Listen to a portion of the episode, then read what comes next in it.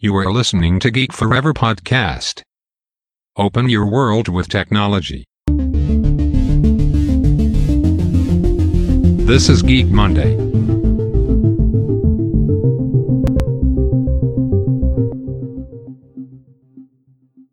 สวัสดีครับ ผมดนทราดนจากดอยดนบล็อกนะครับ และนี่คือรายการ Geek Monday นะครับ รายการที่จะนำท่านไปพบกับเทคโนโลยีใหม่ๆนะครับ เทคโนโลยีล้ำๆจากทั่วโลกนะครับ เราจะเห็นได้ว่าปัจจุบันเทคโนโลยีเหล่านี้เนี่ยกำลังมีบทบาทที่สำคัญกับชีวิตมนุษย์เราในปัจจุบันอย่างยิ่งนะครับ มีบริษัทยักษ์ใหญ่ต่างๆมากมายนะครับ รวมถึงบริษัทหน้าใหม่ต่างๆนะครับ ใช้เทคโนโลยีเหล่านี้ในการสร้างความได้เปรียบทางด้านธุรกิจนะครับ ที่มีการแข่งขันกันค่อนข้างสูงในปัจจุบันนะครับ เราเห็นได้ว่าบริษัทยักษ์ใหญ่มากมายเนี่ยต้องมาแข่งกับบริษัทสตาร์ทอัพเล็กๆ หลายบริษัทนะครับ แล้วก็บางทีบริษัทสตาร์ทอัพเล็กๆ เหล่านี้เนี่ยก็จะได้สร้างบริอ่า service บริการต่างๆ หรือว่าผลิตภัณฑ์นะครับ โดยใช้เทคโนโลยีใหม่ๆเหล่านี้เนี่ยมาสามารถล้มบริษัทยักษ์ใหญ่ได้ ภายในระยะเวลาเพียงไม่กี่ปีนะครับ เราจะเห็นได้จากตัวอย่างที่ผมได้เคยยกตัวอย่างมาในตัวพอดแคสต์ตัวนี้นะครับในรายการ Geek Monday เนี่ยในหลายเรื่องนะครับที่เป็นตัวอย่างเคสที่ที่น่าสนใจนะครับในการใช้เทคโนโลยีใหม่ๆเนี่ยมาประยุกต์ใช้กับธุรกิจนะครับไม่ไม่ว่าจะเป็นธุรกิจขนาดเล็กหรือขนาดใหญ่นะครับตอนนี้เทคโนโลยีเหล่านี้เนี่ยมันก็มีบทบาทสำคัญทุก ธุรกิจนะครับ ซึ่งตอนนี้รายการ Geek Monday เนี่ยก็มาถึง EP ที่ 15 แล้วนะครับ ก็ขอบคุณทุกท่านด้วยนะครับ ที่มีการกด Follow กด Subscribe กันนะครับ อย่าลืมนะครับ ตอนนี้เรากำลังอยู่ใน 2 แพลตฟอร์มหลักที่เป็นพอดแคสต์นะครับ ก็คือตัวอ่า Podbean แล้วก็ตัว Spotify นะครับ สามารถ search คำว่า Geek Forever Podcast ได้เลยนะครับ แล้วก็สามารถกด Follow กันได้นะครับ แล้วก็ตัวคลิปเนี่ยก็จะมีการลงใน YouTube ในทุก episode อยู่แล้วด้วยนะครับ ก็ฝาก Subscribe Subscribe กันด้วยนะครับอ่าสำหรับใน EP นี้นะครับเราจะมาพูดถึงบริษัทยักษ์ใหญ่ของอเมริกาแห่งหนึ่งนะครับ ซึ่งหลายๆ คนน่าจะรู้จักกันอยู่นะครับแต่ว่าเราอาจจะไม่ได้ค่อยได้ใช้ผลิตภัณฑ์ของเขานะครับ เพราะว่าส่วนใหญ่เนี่ย จะเน้นธุรกิจไปทางด้าน B2B หรือว่า Business to Business มากกว่านะครับ ไม่ได้มีการขายมายังตัว Customer หรือลูกค้าโดยตรงนะครับ ซึ่งบริษัทนั้นก็คือบริษัท GE นะครับ หรือ General Electric ของยักษ์ใหญ่บริษัทหนึ่งของประเทศอเมริกานะครับ ซึ่งก็ต้องบอกว่าที่เราไม่เห็น GE ในตลาดลูกค้าทั่วไปเนี่ยก็เพราะว่า GE เนี่ยส่วนใหญ่ก็จะลงทุนในอุตสาหกรรมหนักๆนะครับ ไม่ว่าจะเป็นเรื่องของอุตสาหกรรมการบิน พลังงานไฟฟ้า น้ำมัน พลาสติก หรือว่าแม้กระทั่งธุรกิจ healthcare นะครับ ซึ่งถ้าที่เราคุ้นๆกันหน่อยก็น่าจะเป็นเรื่องของธุรกิจการเงินอย่างตัว GE Capital นะครับ และเนื่องจากว่า GE เนี่ยลงทุนส่วนใหญ่ในธุรกิจในอุตสาหกรรมหนักต่างๆนะครับ แล้วก็มี part ในส่วนของตัวอ่าซอฟต์แวร์รวมถึงฮาร์ดแวร์ต่างๆ ที่เกี่ยวข้องกับด้านการอุตสาหกรรมนะครับ ซึ่ง GE เนี่ยก็ได้ใช้เทคโนโลยีใหม่ๆ อย่างตัว Machine Learning แล้วก็ IoT Sensor ต่างๆนะครับในการช่วยเหลือในการให้บริการกับการ service ต่างๆ การ Maintenance ต่างๆนะครับไม่ให้เกิดการผิดพลาดหรือว่าเกิดข้อบกพร่องก่อน กับโรงงานต่างๆ ทั่วโลกนะครับที่ใช้ผลิตภัณฑ์ของ GE นะครับซึ่งตรงนี้เนี่ยเป็นส่วนสำคัญนะครับในการช่วยให้ป้องกันไม่ให้เกิดปัญหาใหญ่ ๆ เกิดขึ้นในอุตสาหกรรมหนักหลักๆ ต่างๆ ที่ GE มีอยู่นะครับซึ่งก็ต้องบอกว่าอ่าเหตุที่ผมเริ่มมาสนใจบริษัท GE นะครับเพราะว่าผมได้ไปดูหนังเรื่อง The Current War นะครับซึ่งเป็นเรื่องเกี่ยวกับผู้ประดิษฐ์หลอดไฟฟ้าคนแรกก็คือโทมัสอันวาเอดิสันนะครับซึ่ง GE เนี่ยมีความเกี่ยวข้องกับโทมัสอันวาเอเดสันเป็นอย่างยิ่งนะครับเพราะว่า GE หรือ General Electric เนี่ยเป็นบริษัทที่ก่อตั้งโดยโทมัสอันวาเอดิสันเองนะครับผู้คิดค้นหลอดไฟแล้วก็ระบบไฟฟ้ายุคใหม่นะครับโดยตอนนั้นเนี่ยเขาได้รับเงินทุนสนับสนุนจาก JP Morgan นะครับซึ่งเป็นพ่อมดแห่งโลกการเงินในยุคนั้นนะครับซึ่งบริษัทอ่า General Electric หรือว่า GE เนี่ยเกิดจากการควบรวมกันนะครับระหว่างบริษัท Edison General Electric Company ของโทมัสอันวาเอดิสันนะครับกับบริษัททอมสันฮุสตันอิเล็กทริกคอมพานีนะครับในปี 1892 นะครับซึ่งต้องบอกว่าในยุคนั้นเนี่ยบริษัท GE หรือ General Electric เนี่ยเป็นบริษัทด้านไฟฟ้าที่ใหญ่มากๆของอเมริกานะครับ ซึ่งตอนนั้นเนี่ย แต่เดิมเนี่ยเอดิสันเนี่ยเป็นคนคิดค้นไฟฟ้ากระแสตรงนะครับ แต่ว่าสุดท้ายเนี่ยก็พ่ายแพ้ให้กับไฟฟ้ากระแสสลับที่นิโคลาสเทสลาได้ทำการสร้างมาตรฐานใหม่ขึ้นมานะครับ แต่สุดท้ายบริษัท GE ก็ได้นำมาใช้ตัวไฟฟ้ากระแสสลับแทนนะครับ แต่ตอนนั้นจริงๆเนี่ยก็ต้องบอกว่าคนที่มีบทบาทหลักจริง ๆ ในการควบรวมกิจการอุตสาหกรรมทางด้านไฟฟ้าต่างๆเนี่ยน่าจะเป็น JP Morgan นะครับ เพราะว่าเขาเนี่ยเป็นคนที่มีเงินทุนมาก แล้วก็ทำธุรกิจทางด้านการเงินและธนาคารของอเมริกาอยู่ในขณะนั้นนะครับราะว่าต้องการที่จะเข้าขึ้นมาเทียบเคียงกับคนที่รวยที่สุดในอเมริกาอย่างตัวร็อกกี้เฟลเลอร์หรือว่าแอนดรูว์คาร์เนกี้เองนะครับ ซึ่งตอนนั้นเนี่ยอุตสาหกรรมไฟฟ้าเนี่ยกำลังเริ่มต้นนะครับ แล้วก็กำลังเติบโตอย่างรวดเร็วนะครับทำให้อ่า JP Morgan เนี่ยกลายมาเป็นคนรวยติดอันดับต้นๆของอเมริกาในขณะนั้นได้นะครับ และอีกคนหนึ่งที่ทำให้เรารู้จัก GE ก็คืออ่า CEO ที่เป็นตำนานในวงการบริหารธุรกิจอย่างแจ็คเวลช์นะครับซึ่งบริหารธุรกิจของ GE เนี่ยกว่า 20 ปีนะครับแล้วก็ทำให้บริษัทอ่ายักษ์ใหญ่อเมริกันแห่งนี้เนี่ยกลายเป็นบริษัทที่มีความประสบความสำเร็จสูงนะครับแล้วก็การบริษัทยักษ์ใหญ่อันดับต้นๆของอเมริกานะครับมีรายได้สูงกว่า1แสนล้านเหรียญสหรัฐนะครับและด้วยฝีมือของแจ็คเวลช์นี่นะครับเป็นผู้ที่พลิกให้ GE เนี่ยกลายเป็นบริษัทที่มีมูลค่าสูงสุดในประเทศสหรัฐอเมริกานะครับซึ่งมีมูลค่ากว่า6แสนล้านดอลลาร์นะครับในปี 2000นะครับจนเขาได้เกษียณไปนะครับในปี 2000นะครับก็ต้องบอกว่าอ่า CEO ในยุคของแจ็คเวลเนี่ยก็เป็นคนที่ได้สร้าง แนวคิดอะไรหลายอย่างนะครับให้กับวงการธุรกิจทั่วโลกนะครับในปี 1900 เนี่ยบริษัท GE เนี่ยเองนะครับที่เป็นบริษัทแรกๆนะครับที่เริ่มตั้งหน่วยงานด้านการวิจัยและพัฒนา หรือว่างานด้าน R&D ขึ้นมาภายในองค์กรนะครับซึ่งมีการให้ความสัมพันธ์กับการพัฒนาวิจัยผลิตภัณฑ์ใหม่ๆนะครับซึ่งเป็นต้นแบบให้กับบริษัทต่างๆ ในอเมริกานะครับในการสร้าง แล้วก็เทงบประมาณไปให้หน่วยงานด้านการวิจัยและพัฒนานะครับรวมถึงมีการสร้างตำราต่างๆ คู่มือต่างๆ ในการทำงานของผู้บริหาร GE นะครับ แล้วก็เป็นเรื่องของการวางแผนกลยุทธ์ต่างๆ ในการพัฒนา GE ให้ก้าวไปข้างหน้านะครับ ซึ่งบริษัท GE เนี่ยก็เป็นต้นบริษัทต้นแบบนะครับในการพัฒนาแนวคิดในการทางด้านบริหารหลาย ๆ ประการนะครับออกมาสู่โลกธุรกิจนะครับ ซึ่งแม้ว่าแนวคิดหลาย ๆ เรื่องเนี่ยจะล้าสมัยไปแล้วนะครับ แต่ว่า GE เนี่ยจะมีการพัฒนาตัวเองอย่างต่อเนื่องนะครับ ดังนั้นเนี่ยต่อให้บริษัทอื่น ๆ เนี่ยพยายามที่จะทำการล่อเลียนแบบ GE อย่างไรเนี่ย GE ก็ยังคงก้าวหน้านำบริษัทอื่น ๆ อยู่อย่างน้อยหนึ่งก้าอยู่เสมอนะครับดังนั้นจึงไม่น่าแปลกใจเลยนะครับ ว่าทำไมเหล่าผู้บริหารต่างๆทั่วโลกเนี่ยยังคงยกย่องให้ GE เนี่ยเป็นที่หนึ่งของบริษัทนะครับ ซึ่งแม้จะไม่ใช่เป็นบริษัทที่มียอดขาย หรือว่ากำไรมีการเติบโตสูงสุดนะครับ แต่ว่าบริษัท GE เนี่ยเป็นต้นแบบการบริหารของบริษัทต่างๆ ทั่วโลกเลยก็ว่าได้นะครับ โดย GE เนี่ยมีวัฒนธรรมที่น่าสนใจอยู่อย่างหนึ่งนะครับ ก็คือเรื่องวัฒนธรรมในการเรียนรู้ตลอดชีวิตนะครับ ซึ่งคนของ GE เนี่ยจะพยายามทำทุกอย่างให้ดีขึ้นในทุกระดับนะครับ ซึ่งปรัชญาสำคัญอย่างหนึ่งของ GE เนี่ยจะไม่มีข้อจำกัดใดๆนะครับในการพัฒนาสิ่งต่างๆ สิ่งใหม่ๆต่างๆให้ดีขึ้นนะครับแม้ว่าตอนนั้นเนี่ยจะเป็นสิ่งที่ดีที่สุดแล้วนะครับแต่ว่ามันยังสามารถพัฒนาให้ดีขึ้นได้นะครับซึ่งแน่นอนนะครับผู้ชนะในวงการธุรกิจจริงๆเนี่ยจะไม่หยุดนิ่งในการพัฒนาสิ่งต่างๆ ให้ดีขึ้นนะครับสามารถหาแนวทางต่างๆ ให้ดีขึ้นให้กับลูกค้าได้นะครับแล้วก็พร้อมจะเรียนรู้สิ่งต่างๆ อยู่ตลอดเวลานะครับซึ่งเป็นสิ่งสำคัญถึงของวัฒนธรรมหลักของ GE นะครับในการบริหารธุรกิจจนเติบโตมาได้จนถึงปัจจุบันนะครับซงก็ต้องบอกว่าประวัติการทำงานของแจ็คเวลที่ GE เนี่ยก็ไม่เป็นธรรมดานะครับ เพราะว่าในปี 1968 เนี่ยด้วยวัยเพียง 33 ปีเนี่ยตัวแจ็คเวลเองเนี่ยก็สามารถขึ้นเป็นพนักงานระดับผู้จัดการนะครับที่มีอายุน้อยที่สุดของ GE ได้นะครับ พออายุ 37 เนี่ยเขาก็ได้เป็นผู้บริหารกลุ่ม แล้วก็ดูเหมือนจะไม่มีอะไรที่จะมาหยุดยั้งการเติบโตของแจ็คเวลได้นะครับอ่าเพราะว่าในปี 1982 ในขณะที่เขาอายุได้ 45 ปีเนี่ยอ่ตัวแจ็คเวลเองก็ได้ขึ้นเป็น CEO เบอร์หนึ่งของ GE นะครับ ซึ่งนับว่าเป็นประธานบริษัทที่มีอายุน้อยที่สุดในประวัติศาสตร์ของบริษัท GE โดยสไตล์การบริหารของแจ็คเวลเนี่ยก็จะเน้นปรับตัวธุรกิจเนี่ยให้ทันกับสภาพแวดล้อมของธุรกิจที่เปลี่ยนไปอย่างรวดเร็วนะครับแม้ว่าตอนนั้นก็ยังเป็นยุคที่ยังไม่เปลี่ยนรวดเร็วเหมือนในปัจจุบันนะครับแต่ว่ามีการแข่งขันมีคู่แข่งหน้าใหม่รวมถึงมีเทคโนโลยีต่างๆ เกิดขึ้นนะครับแจ็คเนี่ยเป็นคนยอมรับความจริงนะครับในการเผชิญหน้ากับความเปลี่ยนแปลงทางธุรกิจนะครับแล้วก็มองสิ่งเหล่านี้เนี่ยเป็นโอกาสในการพัฒนาธุรกิจนะครับและอีก concept หนึ่งที่น่าสนใจที่แจ็คใช้ในการบริหารธุรกิจ GE นะครับโดยมีการตั้งเป้าหมายธุรกิจไว้ศูนย์นะครับโดยให้ลูกน้องเนี่ยทำการเล็งเป้าหมาย ให้ธุรกิจเนี่ยต้องเป็นอันดับ 1 หรืออันดับ 2 ในตลาดเท่านั้นนะครับซึ่งหากทำไม่ได้เนี่ยก็ให้ทำการขายทิ้งทันทีนะครับ และตัวแจ็คเวลเองเนี่ยก็เกลียดระบบการทำงานที่เป็นแบบราชการนะครับที่มีขั้นตอนมากมายนะครับแล้วก็ต้องมีเอกสารมากมายนะครับกว่าจะตัดสินใจต่างๆเนี่ยมันเสียเวลา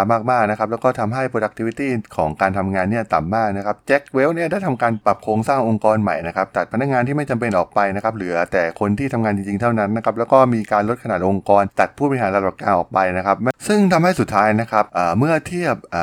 ผลกำไรต่ออถัวพนักงานของธุรกิจเนี่ยจะทำให้ GE เนี่ยมีกำไรแล้วก็รายได้เนี่ยสูงกว่าธุรกิจอื่นอย่างเห็นได้ชัดนะครับและตัวแจ็คเวลเองเนี่ยก็ยังสนับสนุนให้ใช้ประสบการณ์ แล้วก็ความคิดสร้างสรรค์นะครับในระดับกลางและล่างมากขึ้นนะครับ การให้พนักงานระดับล่างเนี่ยมีส่วนร่วมในการปรับปรุงแก้ไขงานของตนเองแล้วก็แล้วก็ทิศทางอนาคตของหน่วยงานต่างๆ ภายในบริษัท GE นะครับ โดยมีการเริ่มโครงการที่ชื่อว่า Work Out นะครับ เป็นทีมงานที่มาจากอ่าหลายๆ ฝ่ายในองค์กรนะครับ เพื่อพัฒนาธุรกิจแล้วก็ทำการลดต้นทุน เพิ่มประสิทธิภาพและแหล่งรายได้ใหม่ให้กับบริษัทนะครับ ซึ่งก็คือมีการอ่านำธุรกิจเนี่ยแต่ละธุรกิจเนี่ยมาสร้างเป็นหน่วยงานใหม่นะครับแล้วก็มารวมรวมกัน แล้วก็สร้างองค์ความรู้ใหม่นะครับแล้วก็ดึงประสบการณ์จากธุรกิจต่างๆเนี่ยมาผสมผสานกันให้เกิดเป็นประยุกต์กับใช้กับธุรกิจใหม่ของตัวเองนะครับและเขาก็เป็นผู้บริหารคนแรก ๆ ขององค์กรธุรกิจในประเทศอเมริกานะครับในการนำเอาเทคโนโลยีใหม่ๆนะครับมาเพิ่มช่องทางใหม่ๆในการหาลูกค้าหาตลาดใหม่ๆนะครับไม่ว่าจะเป็นเรื่องของอีคอมเมิร์ซเรื่องของอินเทอร์เน็ตต่างๆนะครับแล้วก็มีการปรับการสื่อสารองค์กรต่างๆให้มีความรวดเร็วขึ้นนะครับ โดยใช้เทคโนโลยีทางด้านอินเทอร์เน็ตเนี่ยมาช่วยเหลือนะครับ แล้วก็ทำให้ตลอด 20 ปีที่เขาคุมบังเหียนของ GE เนี่ยทำให้บริษัท GE เนี่ยเป็นบริษัทที่แข็งแกร่งมากนะครับ แล้วก็ขึ้นไปสู่จุดสูงสุด ก็คือกลายเป็นบริษัทที่มีมูลค่าสูงสุดของประเทศอเมริกาได้สำเร็จก่อนที่เขาจะวางมือต่อให้ CEO คนต่อไปทำงานนะครับ ซึ่งก็ต้องบอกว่าเป็นเวลากว่า 120 ปีมาแล้วนะครับ ที่บริษัท GE หรือ General Electric เนี่ยมีความเชี่ยวชาญในเรื่องการผลิตอุปกรณ์ในอุตสาหกรรมหนักนะครับ ตัวอย่างเช่นนะครับ ตัวกังหันที่ใช้ในการขับเคลื่อนพลังงานในการสร้างไฟฟ้านะครับ รวมถึงเครื่องยนต์เจ็ตของเครื่องบินรวมถึงอุปกรณ์ต่างๆ ทางด้านการถ่ายภาพทางการแพทย์นะครับ ซึ่งทาง GE เองเนี่ยได้รวมองค์ประกอบด้านดิจิตอลของสายธุรกิจหลักของบริษัทต่างๆ เหล่านี้นะครับเข้าสู่แผนกใหม่นะครับที่ใช้ซอฟต์แวร์ในการขับเคลื่อนการเติบโตของ G ในอนาคตนะครับ ซึ่งตัวศูนย์กลางของกลยุทธ์นี้ที่เป็นแอปพลิเคชันในชื่อว่า Predix นะครับ ซึ่งตัวนี้เนี่ยจะเป็นผลิตภัณฑ์ซอฟต์แวร์ของ GE นะครับ ที่มีวัตถุประสงค์เนี่ยเพื่อใช้เป็นระบบปฏิบัติการสำหรับอุตสาหกรรมหนักต่างๆ เหล่านี้นะครับ แนวคิดก็คือการรวบรวมข้อมูลจากเทคโนโลยี IoT จากอุตสาหกรรมหนักต่างๆ นี้รวมถึงการใช้เทคโนโลยีของ Machine Learning นะครับในการเพิ่มประสิทธิภาพในการบำรุงรักษา และการใช้งานของระบบอุตสาหกรรมหนักเหล่านี้นะครับและ GE เนี่ยก็มีแอปพลิเคชันหลายตัวนะครับในการตรวจสอบออุปกรณ์ต่างๆนะครับที่อยู่ภายในโรงงานนะครับตัวอย่างเช่นตัวเซ็นเซอร์บนกังหันนะครับที่มีการสื่อสารข้อมูลเกี่ยวกับความเร็วลมกำลังไฟฟ้า แล้วก็เรื่องต่างๆของมอเตอร์นะครับซึ่งการรวมศูนย์ข้อมูลต่างๆ เหล่านี้เนี่ย GE เนี่ยก็สามารถใช้อัลกอริทึมในการทำนายการบำรุงรักษาที่เหมาะสมนะครับสำหรับส่วนประกอบต่างๆรวมทั้งการปรับค่าต่างๆนะครับให้มีประสิทธิภาพมากยิ่งขึ้นนะครับซึ่งเทคโนโลยีเหล่านี้เนี่ยก็จะช่วย่วยให้ GE เนี่ยสามารถลดค่าใช้จ่ายในการดูแลแล้วก็รักษาผลิตภัณฑ์รวมถึง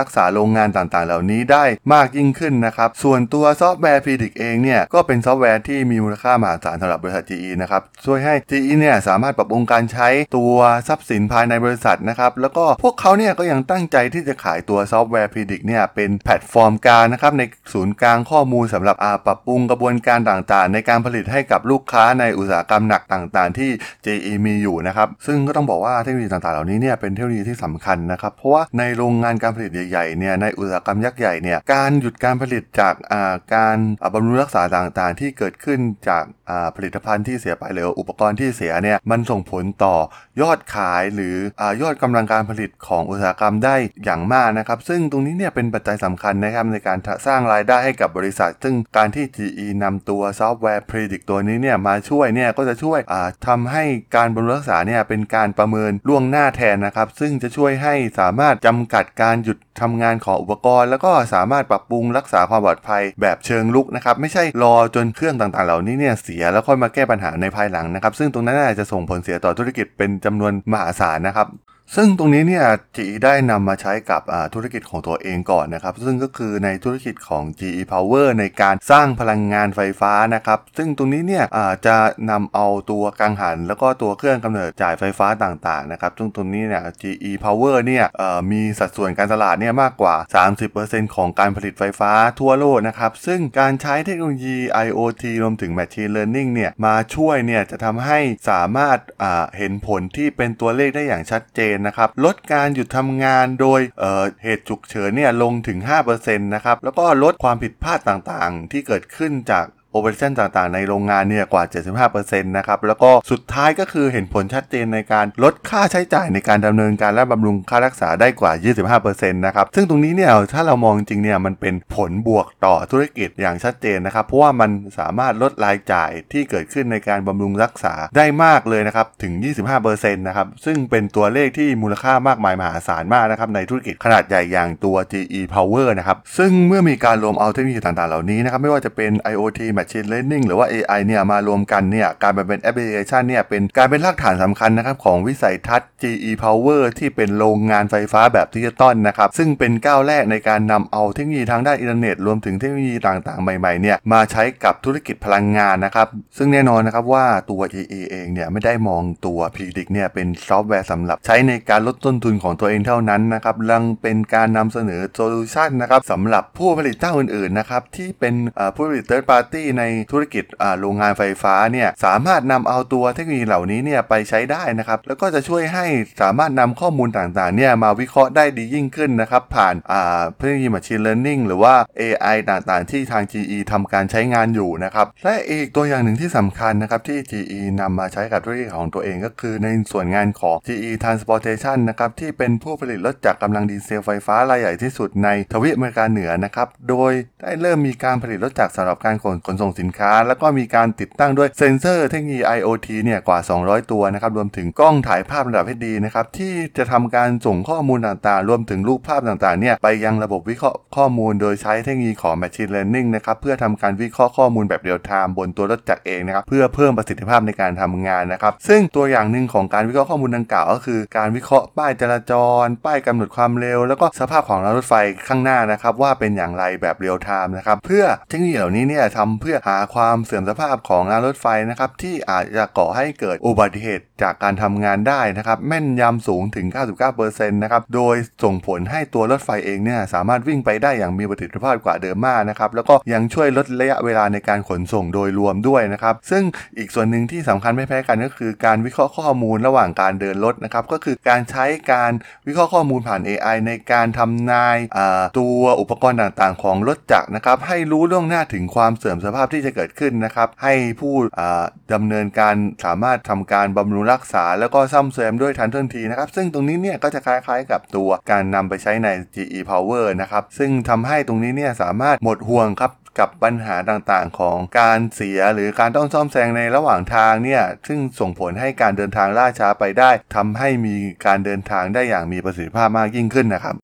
สำหรับตัวลูกค้านะครับที่นำเอาเทคโนโลยีที่ผมได้กล่าวไปข้างต้นนะครับในการนำไปใช้จริงๆนะครับก็มีตัวอย่างของบริษัทที่ชื่อว่า e n e l นะครับซึ่งเป็นผู้ผลิตไฟฟ้านะครับที่เป็นรายใหญ่ที่สุดของทวีปยุโรปนะครับโดยมีลูกค้ากว่า 64 ล้านรายนะครับใน 30 ประเทศทั่วโลก แล้วก็มีกำลังการผลิตไฟฟ้าอยู่ที่ 90 กิกะวัตต์นะครับโดยได้เริ่มทำการ digital transformation สำหรับโรงผลิตไฟฟ้าของตัวเองด้วย 3 เทคโนโลยีหลักนะครับก็คือตัว IoT Machine Learning แล้วก็เทคโนโลยีด้าน Cloud Computing นะครับ ซึ่งในโครงการดังกล่าวนะครับ ตัว e n e l เนี่ยได้เลือกที่จะใช้เทคโนโลยีของ GE นะครับ อย่างที่ผมได้แจ้งไปนะครับ เพื่อติดตามประสิทธิภาพการทำงานของเครื่องจักรนะครับ ด้วยการใช้ระบบ IoT แล้วก็ทำนายประสิทธิภาพการทำงาน และปัญหาที่เกิดขึ้นกับเครื่องจักรเหล่านั้นด้วยเทคโนโลยี Machine Learning นะครับ โดยเทคโนโลยีเหล่านี้ทั้งหมดเนี่ยจะมีการประมวลผลอยู่ในระบบ cloud ทั้งสิ้นนะครับ สามารถรวบรวมและวิเคราะห์ข้อมูลจากโรงไฟฟ้าทั้ง 14 แห่งที่กระจัดกระจายอยู่ทั่วยุโรปได้นะครับ ซึ่งต้องบอกว่าพฤติกรรมการผลิตแล้วก็การใช้ไฟฟ้าเนี่ยเป็นสิ่งที่แตกต่างกันออกไปนะครับในแต่ละภูมิภาคของอทวีปยุโรปเนี่ยรูปแบบการใช้พลังงานในยุโรปเนี่ยก็มีความแตกต่างจากสหรัฐอย่างสิ้นเชิงนะครับเพราะว่าแต่ละโรงไฟฟ้าเนี่ยไม่ได้ทำการผลิตอย่างเต็มกำลังอยู่ตลอดเวลานะครับโดยตัว KPI หลักที่ใช้ในด้านธุรกิจของโรงไฟฟ้าในแต่ละพื้นที่เนี่ยจึงมีความแตกต่างกันออกไปอย่างชัดเจนนะครับส่งผลให้การทำ digital transformation เนี่ยสำหรับธุรกิจเดียวเนี่ยต้องปรับไปตามรูปแบบการใช้งานจริง เพื่อให้ได้ผลลัพธ์ ที่ดีที่สุดต่อธุรกิจนั่นเองนะครับ ซึ่งการติดตั้งอุปกรณ์ต่างๆ เหล่านี้ในธุรกิจโรงงานไฟฟ้าเนี่ยเป็นหัวใจสำคัญมากนะครับ เพราะว่าเครื่องจักรทุกเครื่องเนี่ยคือสิ่งที่จะสร้างรายได้ให้กับธุรกิจโดยตรงนะครับเป็นทรัพย์สินที่